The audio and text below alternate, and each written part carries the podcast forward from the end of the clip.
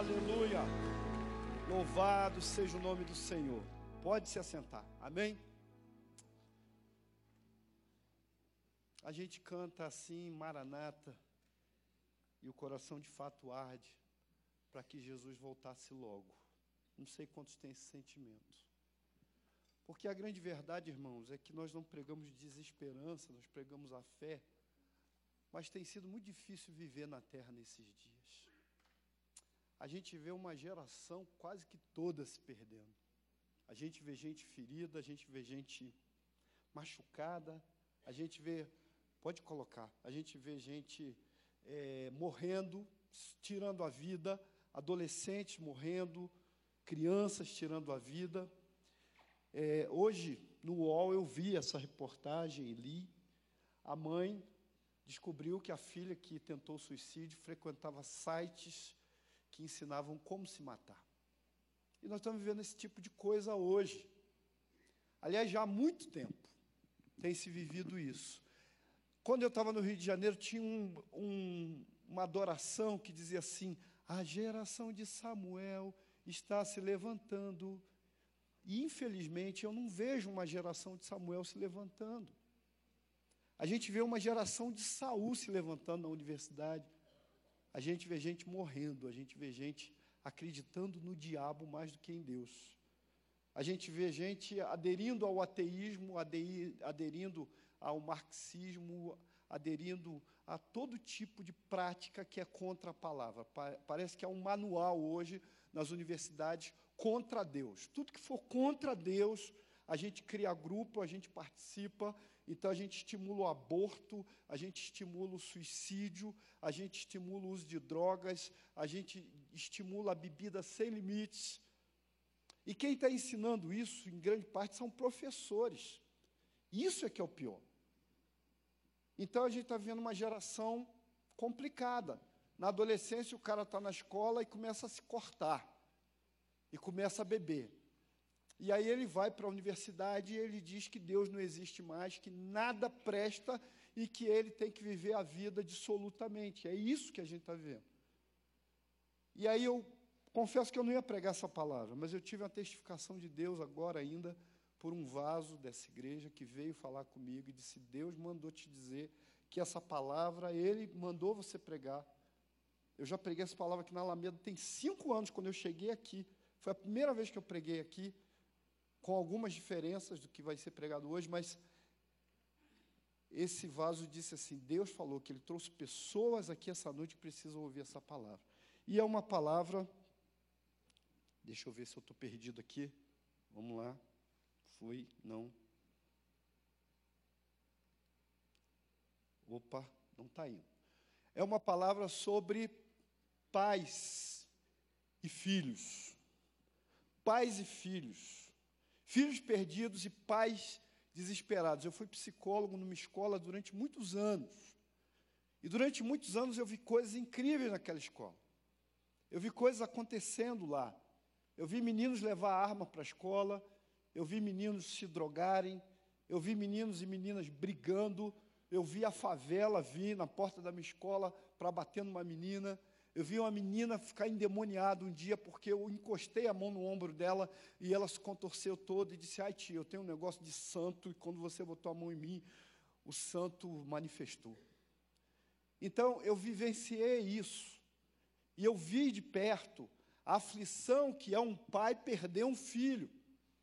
Eu mesmo e minha esposa, em 1997, tivemos um filho, um bebê, que morreu com cinco dias. E a coisa mais dura que um ser humano pode vivenciar é perder um filho. Isso, segundo a própria psicanálise, a maior dor do ser humano é a perda de filho. Perder um filho não é nada bom. E muita gente está perdendo filho, ele não morreu fisicamente, mas ele está morrendo emocional, espiritualmente, e essas pessoas estão sofrendo com isso, vendo os filhos se perdendo, vendo os filhos a cada dia mais distantes de Deus cada dia mais cheios de ódio no coração, essa é a verdade. ah, meu filho está rebelde. Não, ele está com ódio no coração, ele odeia a família, ele odeia você. O espírito do inferno entrou na vida dele, o espírito do demônio cercou a vida dessa pessoa, desse filho, e você está desesperado e não sabe o que fazer, o que que eu posso fazer se meu filho está vivendo desse jeito. Então, essa palavra, essa noite, tem um sentido de tentar resgatar isso, de tentar resgatar os filhos, de tentar trabalhar para que a gente não perca os filhos. Amém? Quantos aqui tem filho? Levanta a mão. Um filho, um filho. Quem tem um filho? Um filho. Quem tem dois? Quem tem três? Quem tem quatro? Quem tem cinco? Acabou, ainda bem, né? Quem não tem, mas quer ter filho? Os jovens casais aí, o Senhor lhes dará filho, em nome de Jesus. Deus é aquele que abre a madre daquela que precisa ter filho. Agora, quem aqui é filho? Levanta a mão. Tem gente que tem dúvida ainda aí. Todo mundo é filho.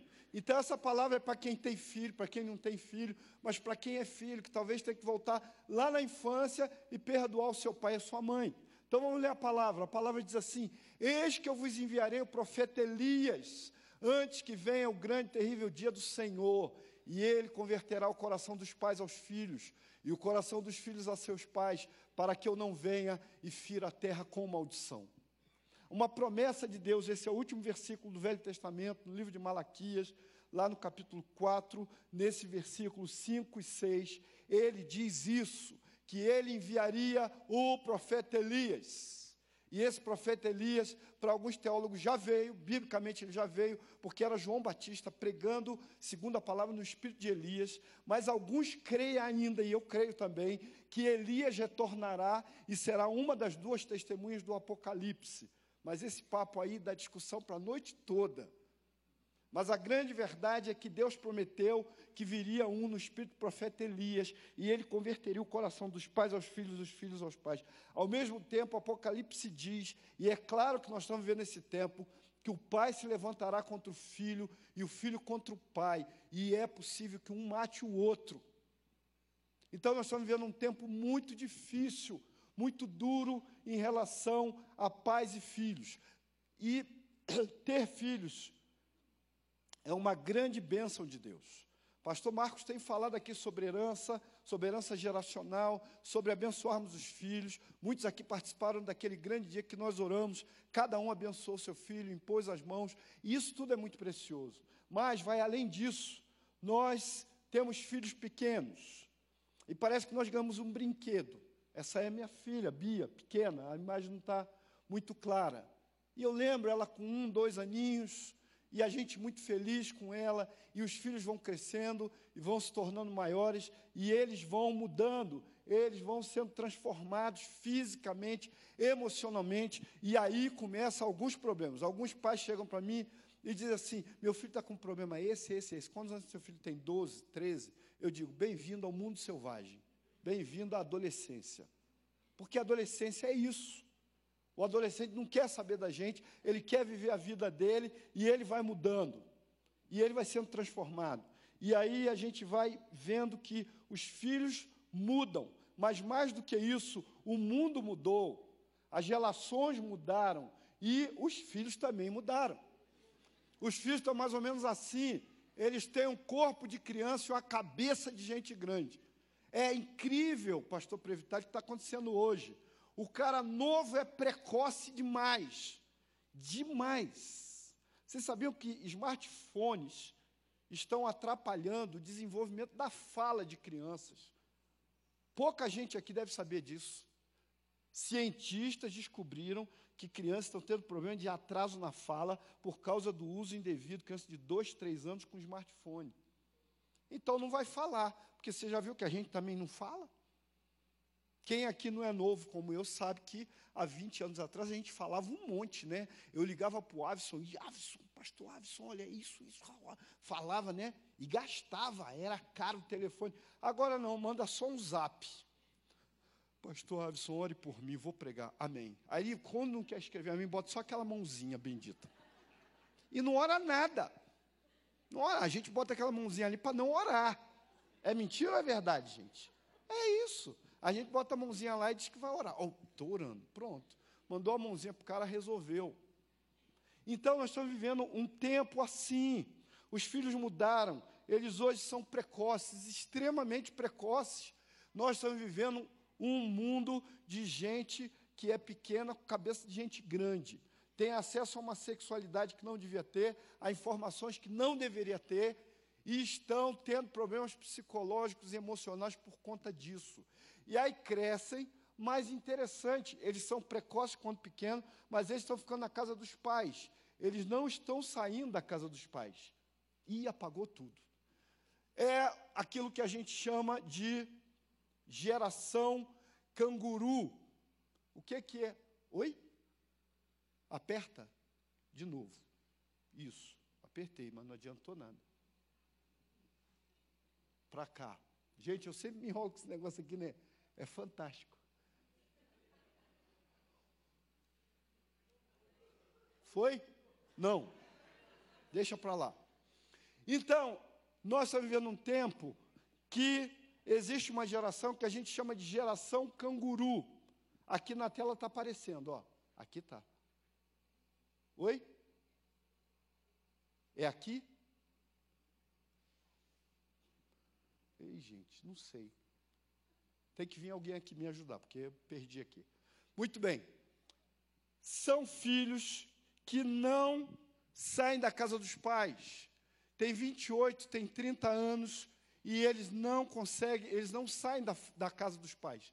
Eles ficam na casa dos pais, eles permanecem depois de uma certa idade na casa dos pais, e os pais, por sua vez, não conseguem emancipar os filhos. Não há uma emancipação, eles não emancipam os filhos. Os filhos não crescem. E às vezes não conseguem casar por isso. Eles ficam tão ligados aos pais, tão imbuídos de, por exemplo, fazer concurso público, de estudar. A casa do pai se tornou tão confortável que não dá mais vontade de sair. No nosso tempo era tão complicado, era tão difícil, que a gente estava doido para sair de casa. A gente estava doido para ir embora. Porque o pai meio que chutava a gente e dizia assim: ó, vai trabalhar, cara. Sai, vai viver a sua vida. Você precisa caminhar, você precisa andar. Então, essa geração canguru, hoje, é uma geração que não deixa os pais e que ficam colados com os pais. E nós temos vivido isso de uma forma muito grande. Os nossos filhos são tratados como filhinhos hoje. Né? O tempo todo, meu filhinho, minha filhinha, olha o bebezinho da mamãe, que garoto lindo. Então, né? Eu lembro que eu tinha um aluno, o apelido do cara era Draque, por aí você imagina a fera. A mãe dele veio, a mãe dele era desse tamanhozinho. Ela falou assim: Eu sou mãe do Eduardo Luiz. Eu falei: Eduardo Luiz? Ela falou assim: é, vocês chamam ele de Drake. o cara tinha dois metros e meio, uma bênção total. Então, nós estamos vivendo esse tempo. E os filhos em si, eles estão crescendo, mas eles estão, segundo o autor, é, chamado Arg, um americano, nós estamos é, formando uma geração chamada geração N. Os estímulos positivos são tantos, nós não corrigimos os filhos, nós não brigamos com eles, nós temos medo, medo, e não é psicanálise. Né? A pessoa diz, ah, a psicanálise fez isso. Não. Algumas teorias é, é, é, frágeis disseram, tudo vai frustrar. Não podemos frustrar os nossos filhos. Então, nós temos medo da frustração. Meu pai frustrava a gente o tempo todo. Meu pai falava não a cada dois minutos a gente só ouvia não, não. Pai, eu vou lá. Não, não vai. E ninguém morreu, ninguém ficou doente, ninguém teve crise de nada. Então, nós estamos formando uma geração de narcisistas, porque é um exagero dos pais em relação ao estímulo positivo. E isso é muito ruim. Mas, nós vamos falar em geral dos filhos. E os filhos são diferentes. Cada filho tem uma posição. Perceba bem, você que está aqui, você que está vendo pela internet, às vezes você tem um filho que fala demais, fala o tempo todo, o outro não fala nada. Já viu? Quem tem mais de um filho aqui? Tem um filho que não sai de perto de você. Você está lá fazendo a cozinha, cozinhando, fazendo a comida, e o filho está agarrado com você. Tem um outro filho que ele é distante. Ele não quer nem saber de você, ele não quer papo. Você tem que bater na porta dele, do quarto dele, e dizer assim: ó, eu queria fazer uma audiência com você. Você tem que marcar na agenda dele, porque ele não, né, ele é independente, ele segue o caminho dele. Então os filhos são diferentes nesse ponto, mas eles são diferentes também em relação à escala deles, segundo o autor, a escala com que eles nasceram na casa. Por exemplo, quantos aqui são filho mais velho? Levanta a mão. Olha aí. Vocês são pessoal candidatos a síndrome do pânico. É o pessoal que mais rala na vida.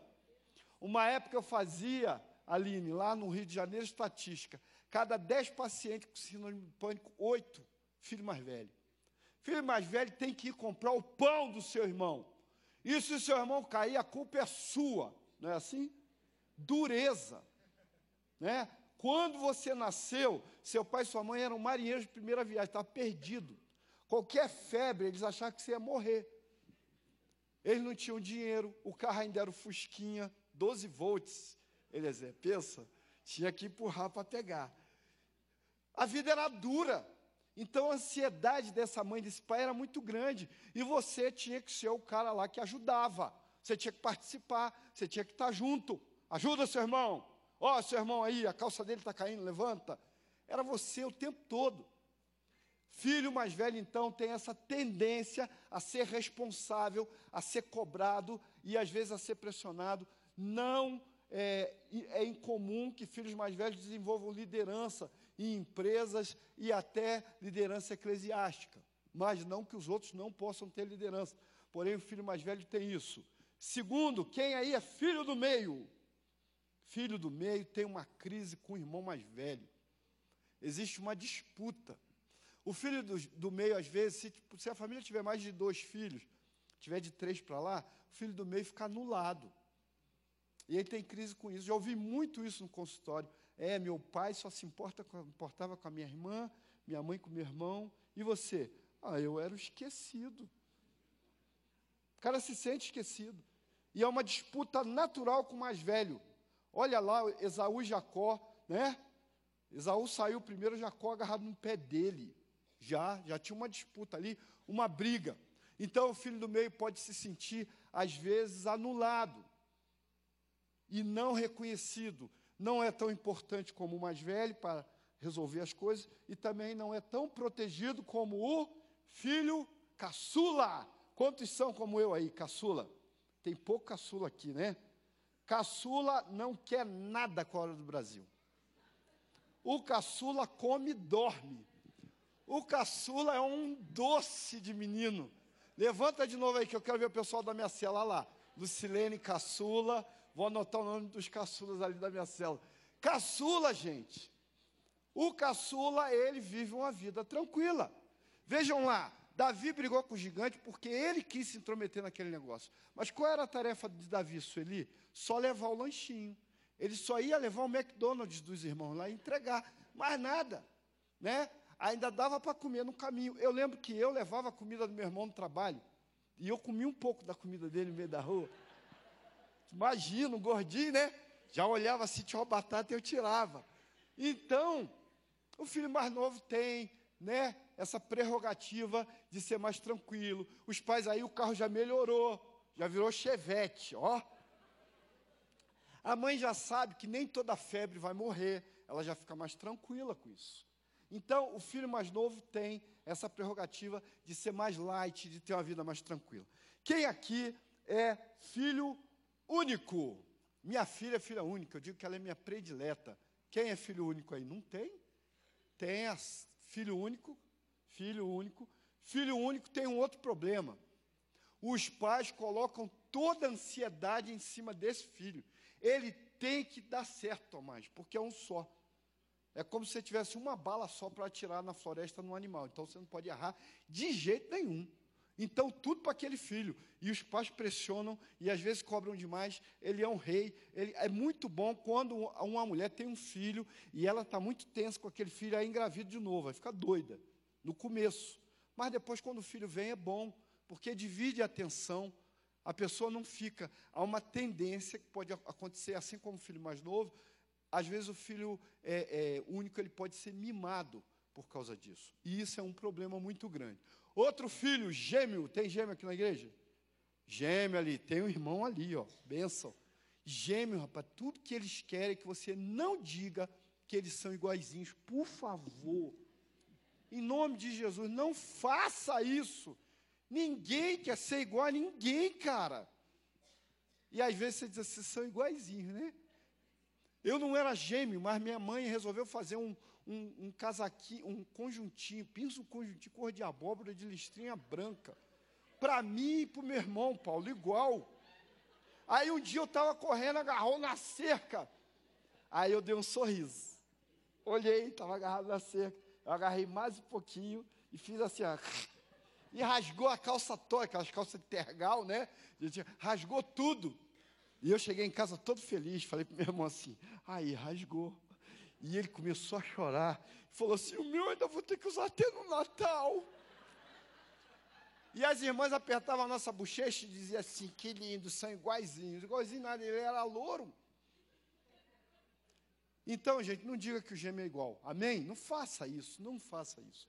Bom, essa parte é legal, é alegre, mas tem uma parte que é complicada agora, que é a gente falar dos tipos de pais. Não é tão bem-humorado o negócio. E eu também não quero que você saia daqui com trauma, assim, fiquei traumatizado com o pastor.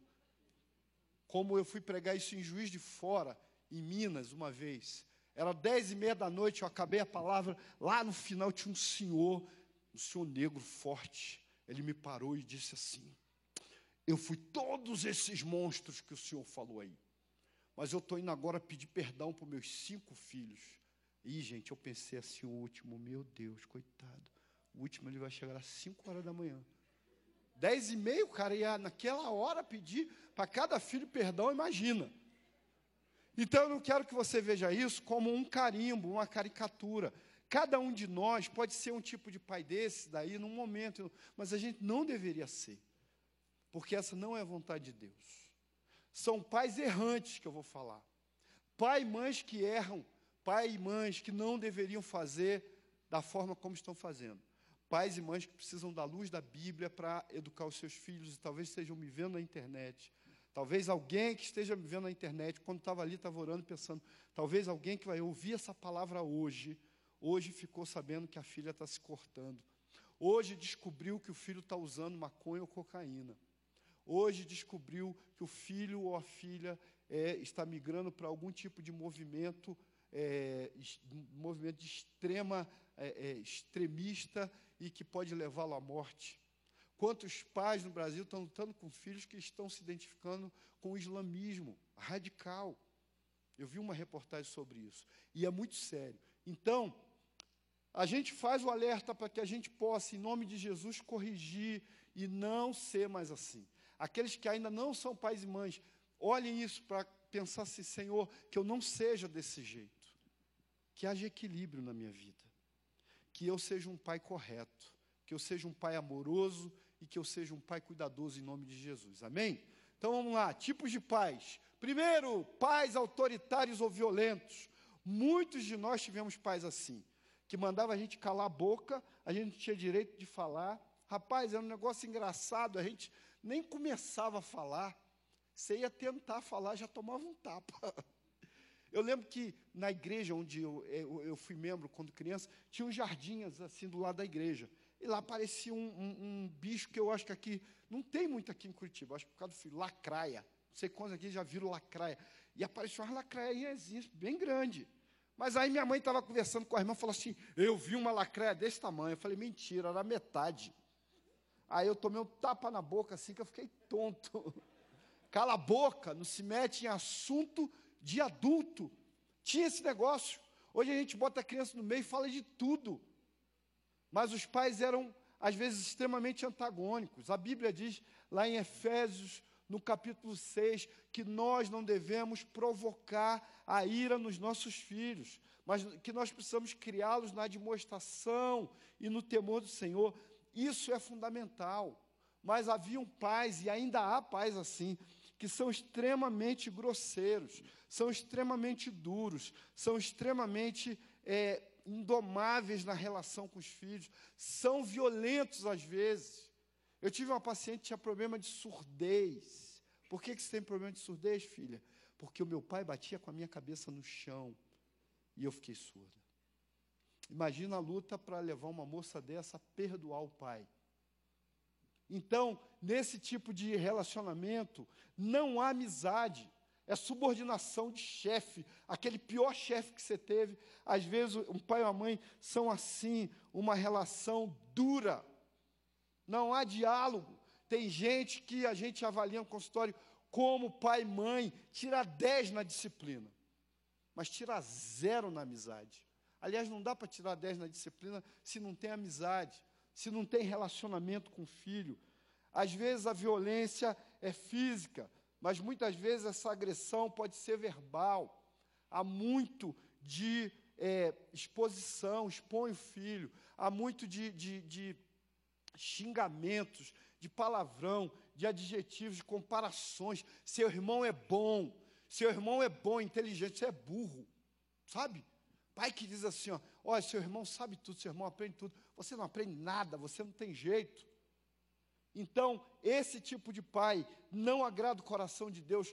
Deus não é um pai como esse tipo de pai. Deus quer que nós sejamos pais amorosos para que isso passe de geração para geração. Uma vez eu estava trabalhando como missionário por um dia e eu fui atender. E aí veio um senhor paraibano, forte assim, rosado, com um menino, um adolescente do lado, falou assim: Doutor, eu estou com paciência com esse menino, não. E aí eu falei com aquela calma de psicólogo, né, Aline? Eu disse assim: Talvez porque seu pai não tenha tido paciência com você. Ele olhou para o menino e disse: O moço está sabendo, é isso mesmo. Como é que o senhor sabe? Eu falei assim: Talvez porque seu avô tenha sido ainda pior. Ele falou: O moço é profeta.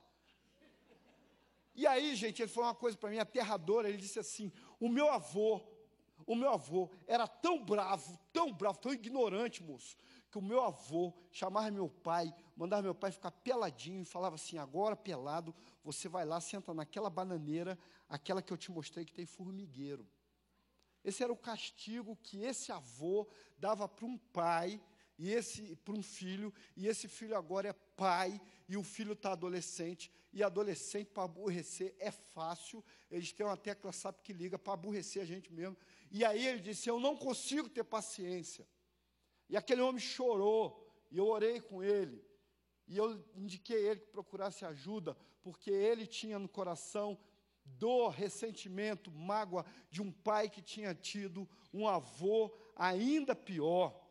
Esse tipo de pais são dominadores, possessivos, abusivos. Eles geram pessoas sem autoestima, pessoas que são retraídas. Ou, muitas vezes, eles geram pessoas odiosas, pessoas cheias de ódio no coração, cheias de feridas. Eu lembro de estar dando aula no seminário teológico lá no Rio de Janeiro, eu dava aula, e eu dava aula de psicologia pastoral, e eu falava sobre homens agredindo mulheres, e eu estava falando sobre agressão as mulheres aquela noite, e de repente um aluno começou a chorar no meio da sala, e ele caiu no chão chorando, os alunos correram para lá, e nós corremos para lá, e ele chorava e gritava e dizia assim: Eu não quero, eu não posso ser como meu pai, que batia na minha mãe.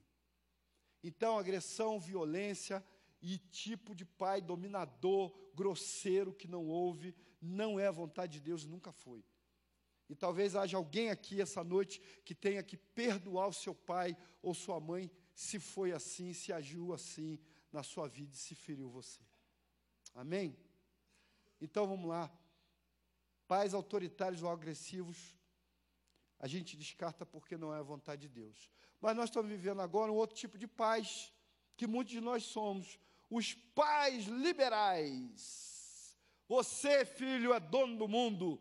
Você pode fazer tudo. É o meu filhinho, meu tesouro, não é assim? Venha, tesouro, não se misture com essa gentalha. Dona Florinda. É síndrome de Dona Florinda, porque ela é super protetora daquele cara, daquele tamanho que é um bobão, porque tem mãe demais. Um, um, o Chaves é um episódio antigo, né? Uma série antiga que já mostrava isso. Perfil de uma mãe super protetora que não deixa o cara resolver os problemas dele, está sempre lá para defender o menino, e ele sempre tem razão. Isso é muito sério, gente. Não deveria ser assim. Eu estava uma vez com a Simone lá em Petrópolis, no Rio de Janeiro. Petrópolis é uma cidade serrana, e é uma cidade que tem uma feira lá de malha. Quem for lá, puder comprar uma malha lá bonita e barata. E a gente estava lá passeando, né? Lá tem um friozinho, então o pessoal de Curitiba vai ficar bem lá. E aí eu parei na feira assim, fiquei olhando. Uma mãe, tinha um gurizinho, o menino devia ter de dois a três anos no máximo, e ele estava com um macacãozinho jeans, bonitinho, sabe? E ele esperneando no chão da feira. E ela dialogava com o menino e dizia assim: Luiz Augusto, vamos embora, a mamãe está com pressa. E ele, ah! e eu parei e fiquei olhando. E aí a Simone me cutucou e falou: amor, o que, que você está olhando? Eu falei assim: não, aquilo lá é para falar na palestra. Mas a mulher está desesperada, amor, o que, que ela faz? Eu falei assim: o que eu faria? Olha o macacãozinho dele, aquilo ali é forte, aquele pano. Eu ia pegar ele igual um pacotinho assim. E eu ia levar o um pacotinho para casa. E eu ia, hereditariamente, falar a frase que minha mãe falava: em casa a gente conversa. Acabou, gente. O pai tem que ter força. E a mãe para disciplinar o filho. A palavra diz que nós precisamos disciplinar os nossos filhos com amor. Nós somos, segundo uma frase de alguém muito interessante, que coisa terrível. Nós somos a última geração de filhos que teve medo de seus pais. Quem confessa aqui junto comigo que tinha medo do pai e da mãe? Aí, ó, quase todo mundo. Mas nós somos também a primeira geração de pais que tem medo dos seus filhos.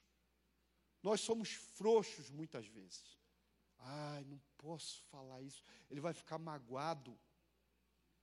Precisa falar. Precisa dizer onde está errado. Precisa corrigir. Precisa ter uma atitude, porque Deus se agrada que você tenha essa atitude. Uma atitude firme. Uma mão firme e não frouxa. Que negócio é esse, seu filho gritar com sua mulher e você ficar quieto? E a maioria das vezes, eu falo mesmo, é culpa dos homens. A maioria das vezes, infelizmente, uns homens passivos. A mulher tem que bater, tem que gritar, tem que se descabelar. E os caras, sabe, é, meu filho, pelo amor de Deus, gente. Estava lá no Rio de Janeiro antes de vir para cá, tem mais de cinco anos. Estava na galeria, a galeria da igreja lá tem um, ao invés de ter aquela grade, é um vidro. E aí tinha um piazinho, como vocês dizem, com um carrinho. Ele pegava o carrinho e fazia assim, ó, no vidro. Na hora do culto, gente. Aí a Simone, com muita calma, falou assim: Eu vou falar com o pai dele.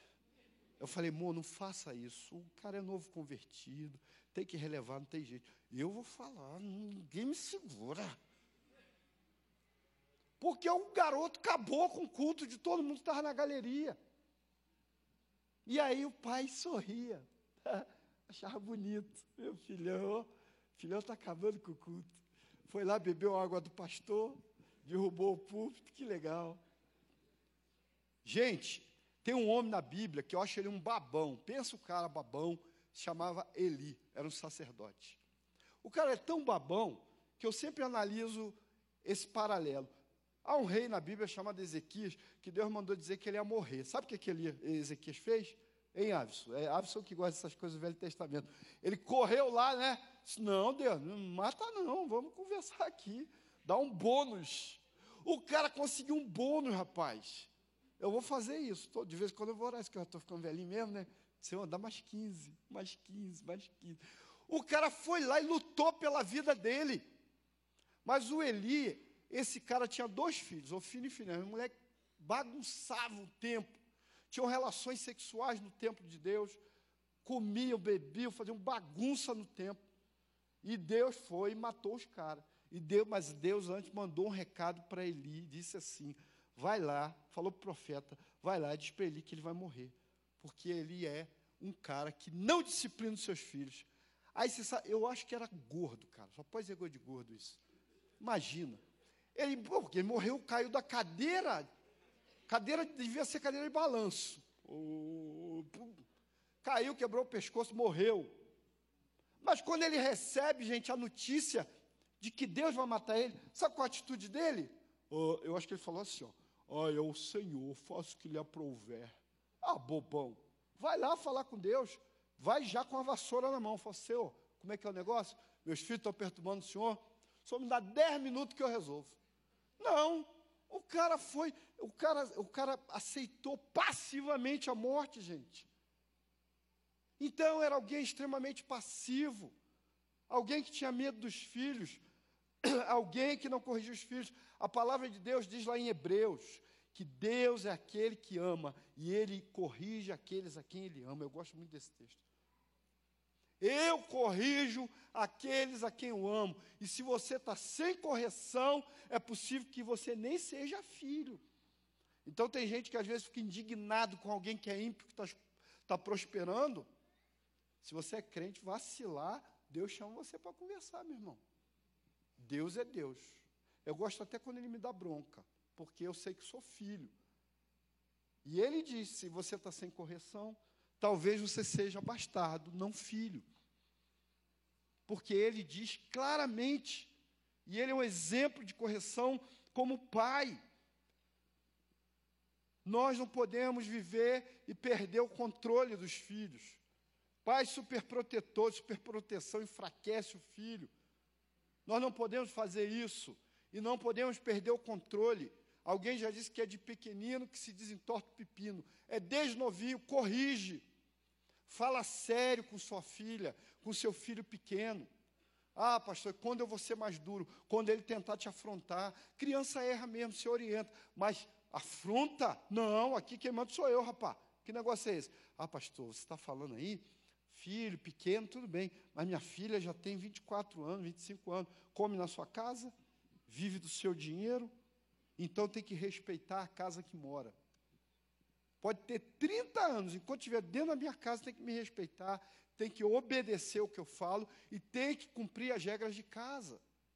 Mas a gente, às vezes, bobeia com esse negócio e deixa, e tem dificuldade de dizer não.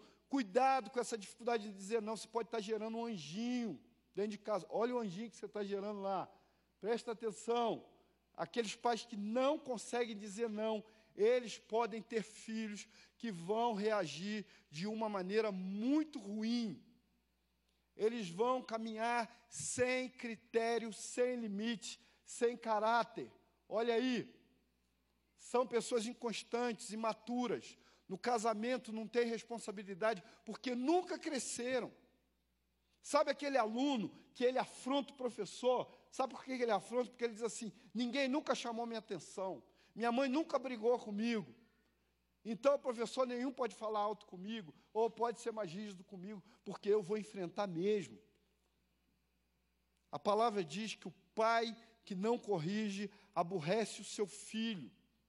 Nós precisamos ter o binômio essencial, a autoridade do pai e a sensibilidade da mãe. Eu não sei quantos aqui viveram isso como eu.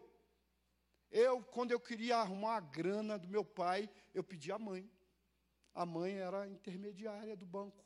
Mãe, pede o pai. Porque a gente tinha medo de falar com o pai, rapaz. O pai era um negócio brabo. Às vezes a mãe falava assim: Eu vou te levar no banheiro. O banheiro lá da igreja é o lugar que mais convertia corações. Continua, que eu vou te levar no banheiro. Não, mãe, já virei crente, ó. Estou até com a postura pastoral. Acho que eu vou ser pastor lá na Alameda no futuro. Por quê? Porque a gente era corrigido e a gente sentia que Deus falava com a gente através dos pais. O pai que não corrige não ama. Nunca esqueço minha filha com 3, 4 anos, quando eu chamava a atenção dela, brigava com ela, botava ela de castigo, o cara na parede, três minutos lá, ela chorando, beleza, três minutos, ela chorava e eu chorava para o lado de cá também. Ela está de castigo, mas não tirava. Três minutos, pareceu uma eternidade. Mas quando acabava, ela vinha e me beijava e me abraçava, porque ela sabia que estava sendo corrigida por amor. O pai que corrige, ele está demonstrando preocupação. O pai que não corrige está dizendo assim: ah, você não tem valor nenhum. Pode fazer o que quer, pode se arrebentar na vida, que eu não estou nem ligando. Nem ligando. Mas o pai que ama, ele paga o preço da correção paga o preço de falar a verdade. Às vezes a verdade para o filho é dura. Um pai bombeiro lá de Santa Maria, no Rio Grande do Sul, quando houve aquele acidente, ele disse para a filha: Você não vai. Essa festa é uma bebedice, essa festa tem tudo para acabar em tragédia, e você não vai. A menina bateu a porta do quarto, entrou zangada contra aquele pai. Mas, nos dias que se seguiram, aquela menina deu testemunho e agradeceu a Deus pelo pai que tinha. Entende isso? Você precisa disciplinar seu filho, você que tem, você que ainda terá, com amor, mas com seriedade. Outro tipo de pais, pais rejeitadores. O que, que são pais rejeitadores? O pai pode rejeitar um filho, ou uma mãe pode rejeitar um filho por vários motivos. Alguns deles, a separação. Separação envolve rejeição.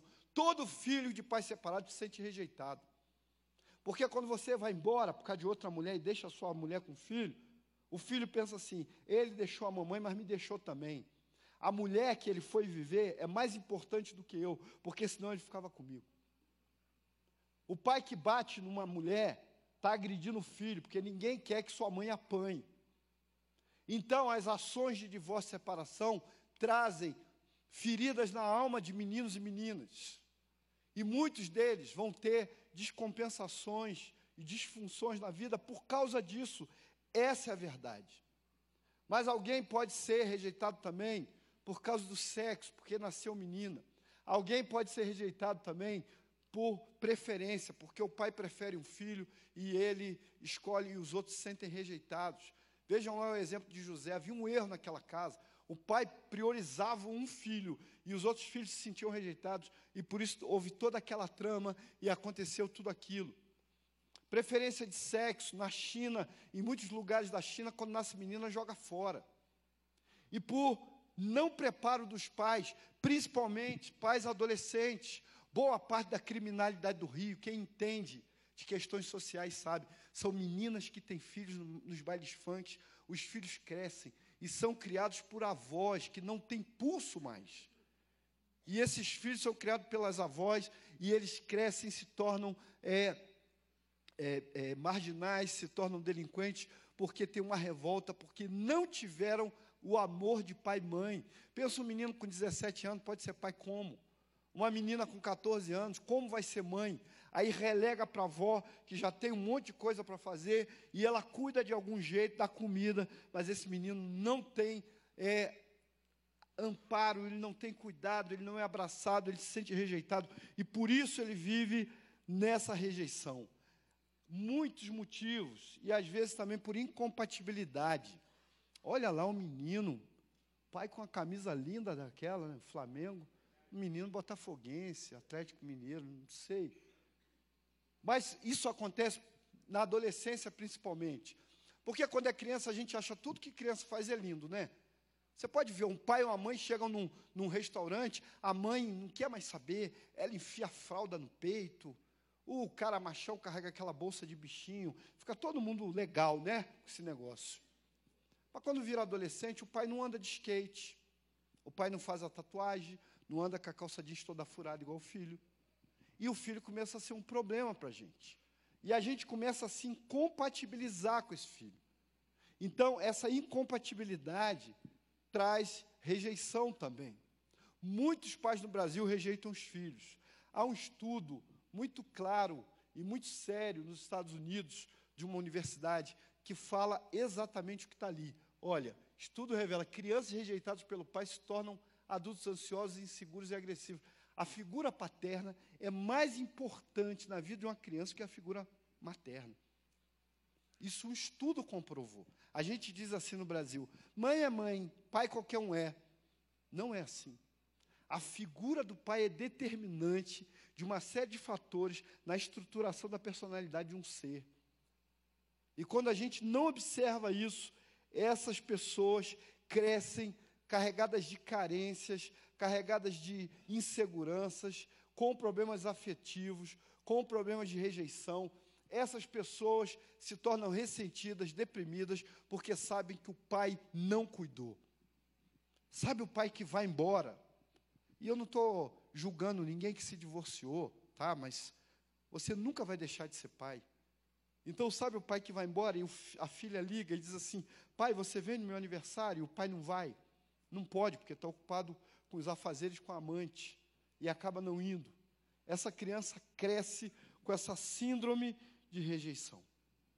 se sentindo ferida, desprezada, rejeitada, não amada, e isso vai incidir, inclusive, nas relações amorosas. Sabe aquela pessoa que namora com outra com uma atitude de pedinte? Tipo, me ame pelo amor de Deus, porque eu preciso que você me ame, porque se você não me amar, eu morro. É mais ou menos assim. Não teve amor de pai, não teve amor de mãe, tem dificuldade, às vezes, de expressar afeto, carinho, porque se sentiu rejeitado. Por fim, pais ausentes. To, quase todos esses pais que, falou, que nós falamos antes podem ser considerados também pais ausentes. Mas os pais ausentes hoje são muito fortes na cultura mundial. Um fator chamado internet causou isso. Nós somos uma geração extremamente online. Antes a gente dizia assim: os pais são ausentes porque trabalham demais. Mais ou menos quando eles chegavam em casa, ficavam com o filho e ficavam com as mulheres, e as mulheres ficavam com os filhos também. Mas hoje não. Algumas pessoas não têm tempo para a família. Porque o tempo todo a gente está no WhatsApp, a gente está no Instagram, a gente está no Facebook. Nós caminhamos numa geração extremamente conectada e que tem trazido uma série de problemas. A consequência de pais que são ausentes é que esses pais acabam perdendo seus filhos. Não adianta dar coisas aos filhos para suprir a nossa ausência, para aplacar nossa culpa de termos de, nos separado ou de estarmos distantes deles e de não darmos a eles a devida atenção que deveríamos dar. Nós, às vezes, cuidamos dos nossos negócios, do nosso trabalho, da nossa religião, do nosso ministério na igreja, e nós, literalmente, esquecemos os nossos filhos. Nós deixamos os nossos filhos para trás. E isso é péssimo, isso é terrível. Qualquer um de nós pode se descuidar, pode não estar presente na vida do filho. O filho precisa que você esteja presente na vida dele. Um psiquiatra falou que a equação para alguém se tornar um viciado em droga é pai ausente e mãe superprotetora. O cara tem mãe demais e ele tem pai de menos. Isso vai dar um problema lá na frente. O pai representa, ou deveria representar, a lei na nossa vida. É o pai que diz não. É o pai que é a firmeza do lar.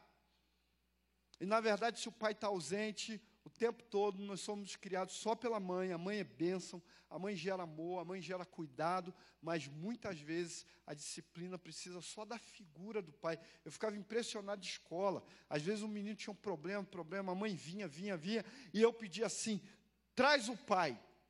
Uma conversa do pai, uma olhada que o pai dava para a cara do piá, o menino mudava, gente. Então, a ausência é um problema muito sério. A palavra de Deus, lá em Deuteronômio, ela diz que nós temos que conviver com o filho. Quando Deus vai dar ensino em Deuteronômio 6, 6, ele diz assim: Estas palavras que hoje te ordeno estarão no teu coração, e as ensinarás a teus filhos, e dela falarás assentado em tua casa, andando pelo caminho, deitando-te e levantando. Isso está falando de convivência, de estar junto. Não é aula cuspigis que a gente dá para o filho, ó, oh, você tem que ir para a igreja. Não!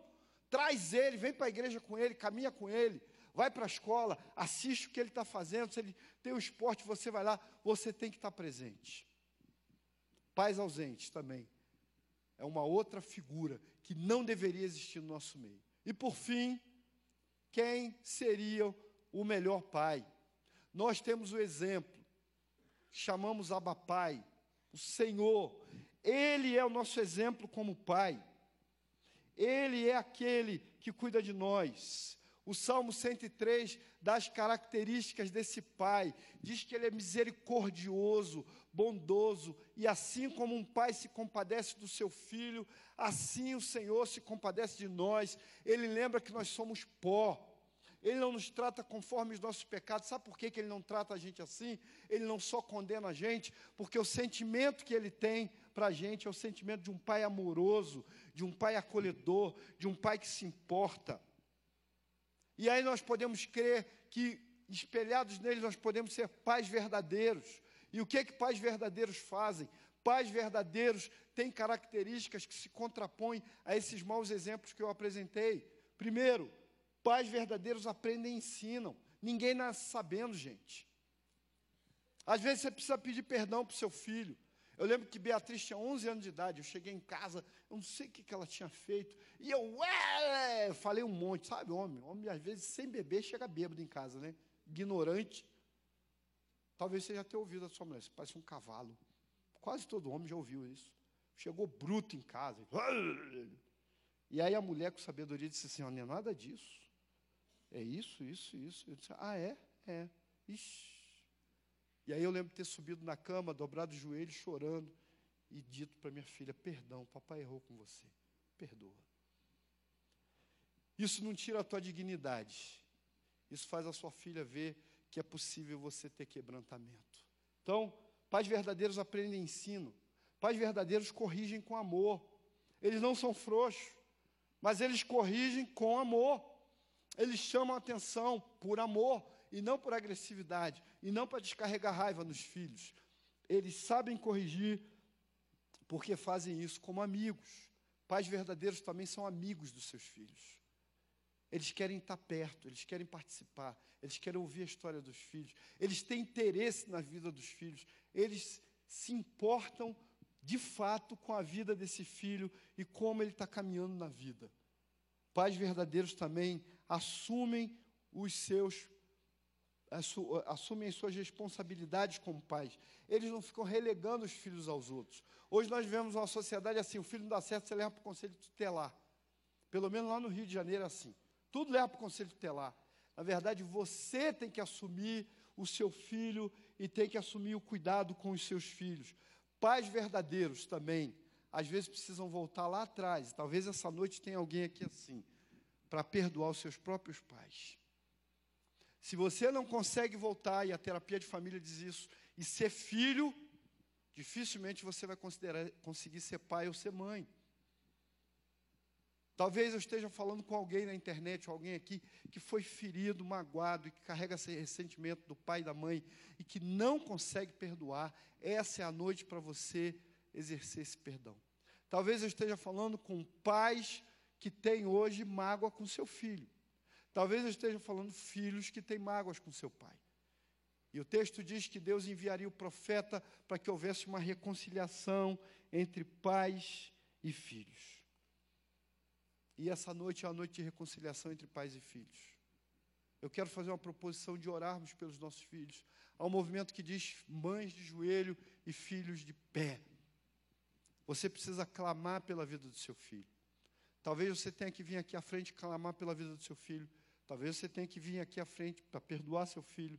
Talvez você tenha que vir aqui à frente para perdoar os seus pais que também te feriram é preciso que você pense que aqueles que amam, eles restabelecem a comunhão que foi quebrada. Lembra da história do filho pródigo que foi contada há pouco tempo aqui por um pregador? Ele volta e o pai o recebe e perdoa e há uma reconciliação. Pais verdadeiros, eles amam com a sua presença. A sua presença na vida dos filhos é como a presença de Deus na nossa vida. São pais que estão presentes, pais que se importam, pais que correm atrás, pais que dão o melhor de si para os seus filhos, pais que cuidam. Mas aí você pergunta, mas e se eu fiz tudo isso, pastor? Se eu cuidei do meu filho, se eu orei e se der tudo errado? Isso pode acontecer? Se tudo isso acontecer, você precisará esperar no Senhor, orar nele orar, por, orar pelo seu filho, jejuar pelo seu filho, esperar no Senhor e crer que o Senhor tem o melhor para a vida do seu filho. Muitos pais têm estado muito tristes porque seus filhos se tornaram homossexuais. E às vezes procuram ajuda. Eu sempre digo assim: assista um vídeo na internet chamado Testemunho do Pastor Paulinho, ex-Paulette. O cara era travesti, hoje é um pastor casado, tem filhos. E ele conta o quanto o pai dele o amou. Ele diz: Eu era travesti, meu pai era pastor da Assembleia de Deus, e ele disse que ele ia para a Assembleia de Deus travestido, de vestido, com peito, silicone, e o pai dele sorria, todo mundo escarnecia, fazia bullying, ria, e o pai dele dizia assim: Meu filho é um artista, mas meu filho vai se converter a Jesus. E aquele pai amou aquele filho até que ele se entregou a Jesus e foi transformado por Deus. E eu quero encerrar dizendo para você assim: às vezes há um desespero em relação aos filhos, né? E o pastor Sebastião, a irmã Sueli, tem ensinado para a gente oração e jejum. Não tem outra forma.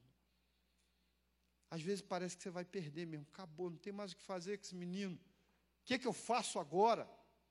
Acabou tudo, toda a esperança, todo diálogo. Já não consigo mais controlar, já não consigo mais dar conselho, não me ouve mais, virou as costas para mim e você já não sabe mais o que fazer.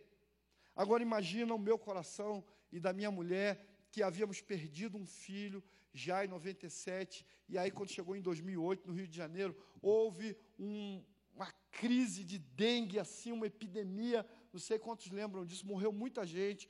Eu, eu era do seminário, a mãe de dois colegas do seminário morreram. E aí eu comecei a orar lá em casa, e eu disse assim, não, aqui em casa não, porque eu estou orando e tal, e eu mandando detefon para tudo quanto é lugar, e a casa dormia empesteada com aquele cheiro.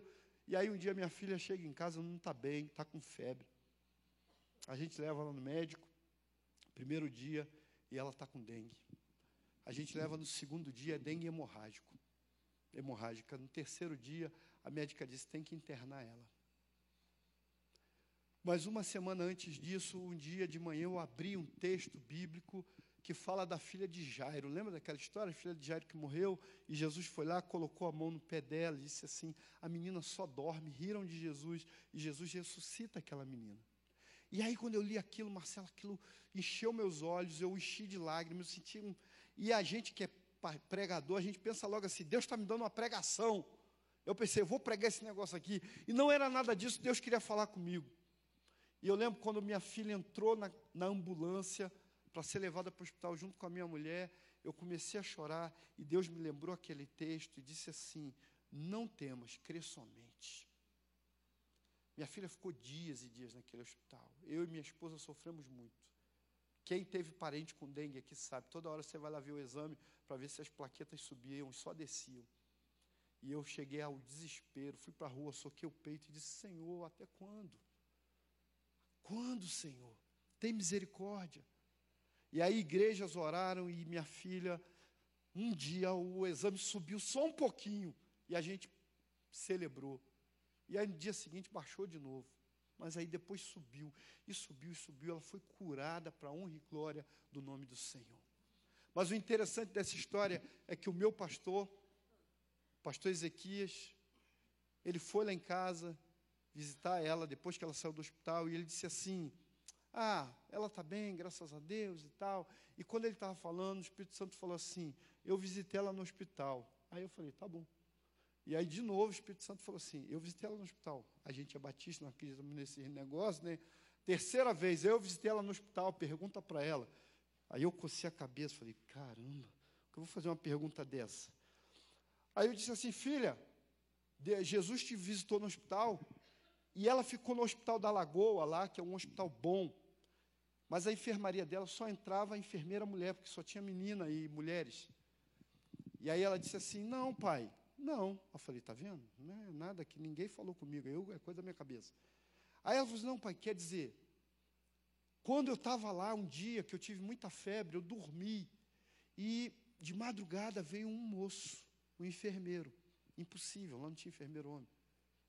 Pai, ele botou a mão no meu pé, ele me acordou e disse assim: Acorda, menina, você está só dormindo. Lembra do texto? O Senhor curou a minha filha. O Senhor pode curar o seu filho. O Senhor pode libertar o seu filho. O Senhor pode transformar o seu filho. O Senhor ama o seu filho mais do que você, você que está na internet, desesperado, sem saber mais o que faz com o filho alcoólatra, desesperado, sem saber o mais o que faz com um filho doente, desesperado, sem saber mais o que faz com um filho que não te ouve mais. O Senhor pode tudo e Ele diz para a gente a respeito dos nossos filhos: não temas, crê somente, crê somente. A filhinha do Lipe estava doente, né, uma época, e eu, meu coração apertou. E eu fiz um voto para Deus, ela sabe que é, eu votei para o Senhor. E depois, com muita alegria, eu cumpri aquele voto, porque eu sabia que o Senhor ia curar a filhinha dele. Deus é bom, e Ele é Pai, e Ele nos ama. E Ele, essa noite, quer visitar a tua casa, passar o sangue nos umbrais da sua casa, para que não haja morte física nem morte espiritual lá. Se você quer orar, se você talvez tenha que perdoar seu pai ou sua mãe, vem aqui à frente. Se você quer orar pelo seu filho, de joelhos aqui, vem aqui à frente. Se você não pode ficar grávida e o médico disse isso para você, esquece isso e vem aqui à frente, porque o Senhor é bom e Ele vai dar filhos a você. Creia nisso. Eu não sei qual é a correlação sua com pai, com mãe, com filho, mas o Senhor sabe, Ele conhece. Então vem estar de joelho para que o seu filho esteja de pé. Vem estar de joelho aqui para que Deus abençoe a sua paternidade, a sua maternidade, ou mesmo que cure a sua filiação.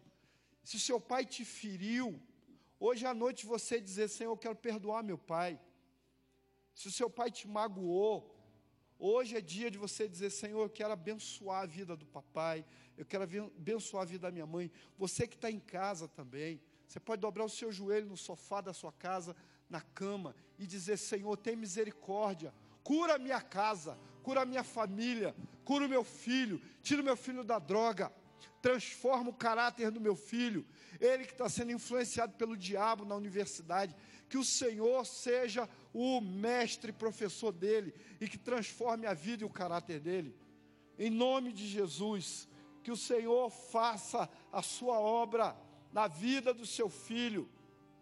Se você está grávida, coloque a mão na sua barriga e diga: Eu abençoo minha, minha filha, eu abençoo meu filho, eu profetizo sobre ele dias tremendos na presença de Deus.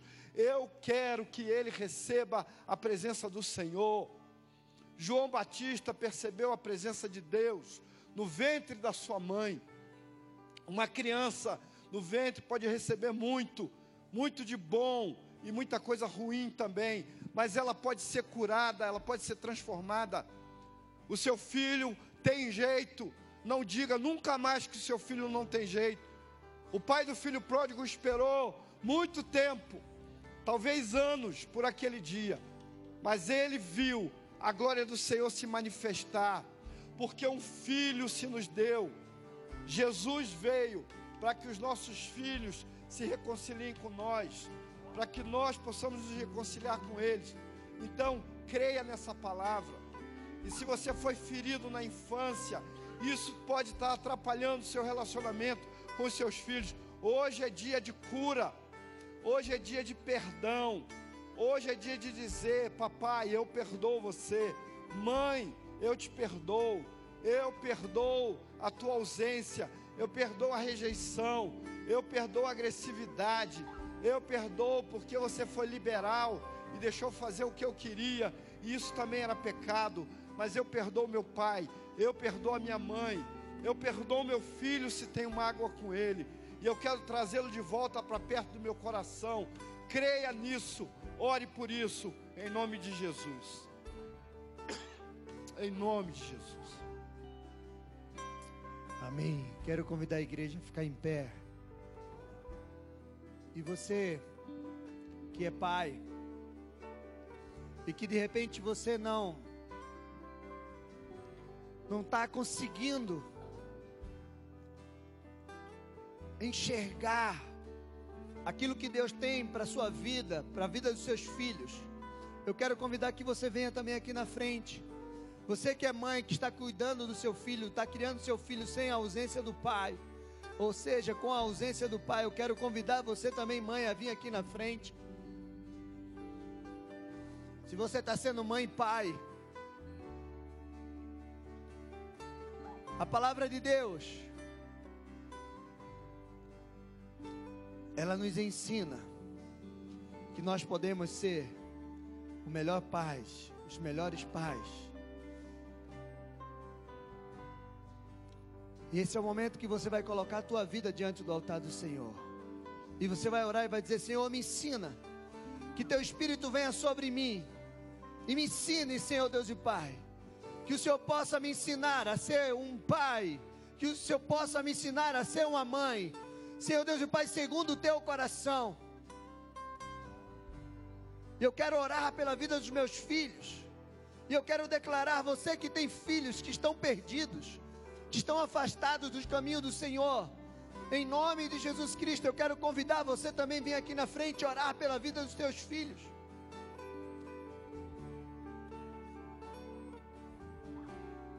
Levanta as tuas mãos. Vamos orar e você vai pedir para que o Espírito Santo venha. Se você precisa perdoar, você libera perdão pela vida dos teus pais. Se você é pai e precisa perdoar teus filhos, perdoe. Em nome de Jesus, Senhor, eu quero colocar diante de Ti, Senhor, a vida de cada um dos Teus filhos que estão aqui na frente, Senhor, como pais. Senhor Deus e Pai, que o Senhor enche o coração deles da Tua sabedoria, para que eles possam ensinar a seus filhos, Senhor, em nome de Jesus Cristo, Pai, o caminho que eles devem andar, em nome de Jesus Cristo. Enche o coração deles, Senhor, da Tua graça do teu amor. Senhor Deus e Pai, em nome de Jesus Cristo. Oh Pai, se eles erraram, Senhor Deus e Pai, ainda há tempo de consertar, em nome de Jesus Cristo. Por isso, coloca no coração dele a disposição, o perdão, Senhor Deus, em nome de Jesus Cristo, Pai. Oh Senhor, que haja perdão nesta noite. Que haja a tua unção de sabedoria e ensinamento a cada um, Pai em nome de Jesus Cristo, para que eles possam, Senhor Deus e Pai, restaurar, Senhor Deus e Pai, o relacionamento de pai e filhos, Senhor. Que o Senhor possa converter o coração deles aos filhos e converter o coração dos filhos deles a, a eles, Pai, em nome de Jesus Cristo, porque o Senhor é Deus sobre a vida deles. Senhor Deus, em nome de Jesus, nós queremos, Senhor Deus e Pai, declarar que nós vamos viver a tua palavra, Senhor. Nós vamos viver como uma geração bendita nessa terra. Em nome de Jesus Cristo, toda praga desse Egito não vai chegar na nossa casa. Nós vamos nos levantar como Pai, segundo teu coração, em nome de Jesus Cristo. E nós vamos formar filhos segundo os teus corações, Pai, em nome de Jesus, porque o Senhor é Deus sobre a nossa casa. O Senhor é Deus sobre a nossa geração. O Senhor é Deus sobre os nossos filhos, Pai. Em nome de Jesus, nós não geramos filhos para calamidade. E nós declaramos que os nossos filhos, Senhor Deus e Pai, crescerão na tua, na tua presença, serão movidos pelo Teu Espírito Santo. Nós teremos filhos, Senhor, cheios do Teu Espírito Santo, em nome de Jesus Cristo, Pai. E nós seremos pais segundo o teu coração, cheios da tua sabedoria, cheios da tua graça, do teu amor, porque o Senhor é o nosso Pai, Pai de amor, e nós tomamos posse, Senhor, dessa palavra, em nome de Jesus Cristo, Pai. Abençoa cada pai aqui, cada filho aqui, Senhor Deus e Pai, cada mãe, em nome de Jesus, Pai, em nome de Jesus. Amém. Glória a Deus. Aplauda ao Senhor. Pode ficar em pé. Aleluia. Amém. Que benção. Coloca as tuas mãos assim. E diga: Senhor Jesus, eu saio daqui hoje para viver a tua palavra. Enche o meu coração com o teu amor, com a tua graça e com a tua sabedoria. Como pais, eu quero ser segundo o teu coração. E como filho, eu quero ser segundo o teu coração. Em nome de Jesus.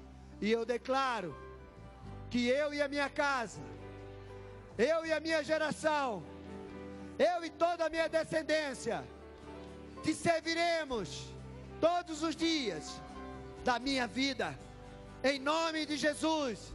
Tu és Deus e a minha casa está nas tuas mãos. Obrigado, Jesus. Em nome de Jesus, eu te envio embaixo dessa palavra, que você venha e que você viva em nome de Jesus. Amém. Vão na paz e que Deus abençoe. Dá um abraço aí no teu irmão.